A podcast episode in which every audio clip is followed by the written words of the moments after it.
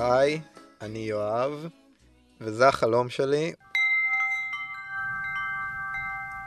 אז בגדול זה פשוט מתחיל עם בחורה בלונדינית, היא די דומה למרלין מונרו, אנחנו נכנה אותה מרלין מונרו, למרות שהיא לא באמת מרלין מונרו, היא פשוט ממש ממש דומה לה. הסצנה המפורסמת הזאת שהיא עומדת מעל ערובה וכזה, כל השמלה שלה עפה, אבל השמלה של המרילין מונרו שלי היא לא לבנה, היא אדומה. אז זה החלום. מרלין שלנו, אבל מרלין עם השמלה האדומה, אה, זה מתחיל בזה שהיא פשוט שוקעת למצולות הים. אה, ושם מרלין פוגשת את מלך הדיונונים. מלך הדיונונים הוא פשוט דיונון שחור, ענק, מפחיד, עם עיניים אדומות, ממש ממש גדולות וממש מפחידות. פשוט מאוד מאוד מפחיד, כזה קרקן כזה. עכשיו, היא פוגשת את מלך הדיונונים, מלך הדיונונים פוגש את מרלין מונרו, הוא מתאהב במרלין, אה, אבל מרלין כמובן נרתעת ממנו בהתחלה כי הוא אה, דיונון ענק ומפחיד.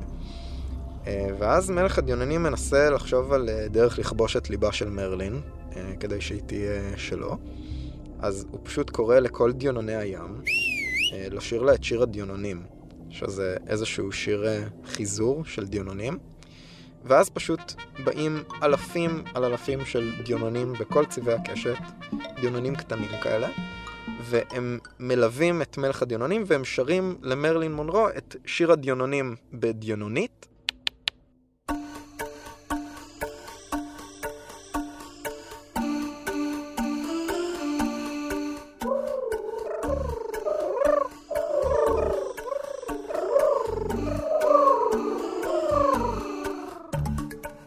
משהו כזה בדיונונית. ומרלין מתאהבת במלך הדיונונים.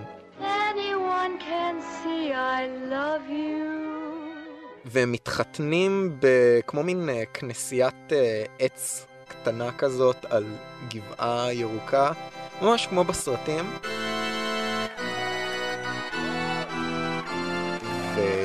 ובחתונה שלהם תמיד יש כזה את הצד של החתן והצד של הכלה, אז באחד הצדדים יושבים הסולן והגיטריסט של להקת U2, בונו ודי אדג'.